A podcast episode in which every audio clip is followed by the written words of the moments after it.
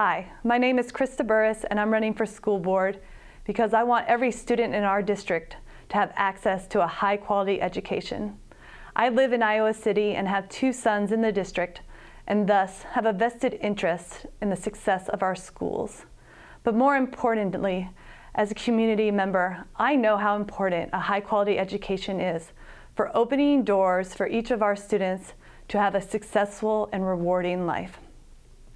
This is good for each and every one of those students, but it's also good for our community as a strong educational system promotes economic growth locally.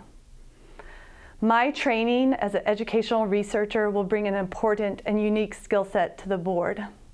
For the last 15 years, my job has been to look at the data, to look at educational data and how that impacts life outcomes, to see how opportunity and access to rigorous courses leads to academic preparation, which in turn leads to going on to college or getting a job.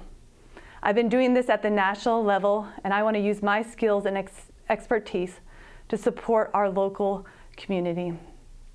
If elected, I will focus on three broad areas student achievement, equity, and the whole child, using data and science to drive my decision making. In terms of student achievement, I will advocate for the allocation of resources to promote learner outcomes. Every student in our district should be on track for college and career readiness starting in kindergarten through high school graduation.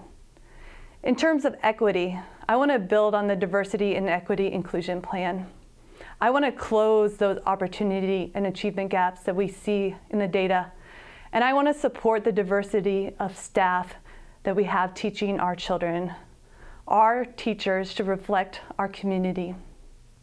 And finally, for a whole child, building on the portrait of a graduate, I will advocate for social emotional learning and career guidance because our students not, need to not only leave the district academically prepared, but they need to be well-rounded, life-ready individuals. Thank you for your time.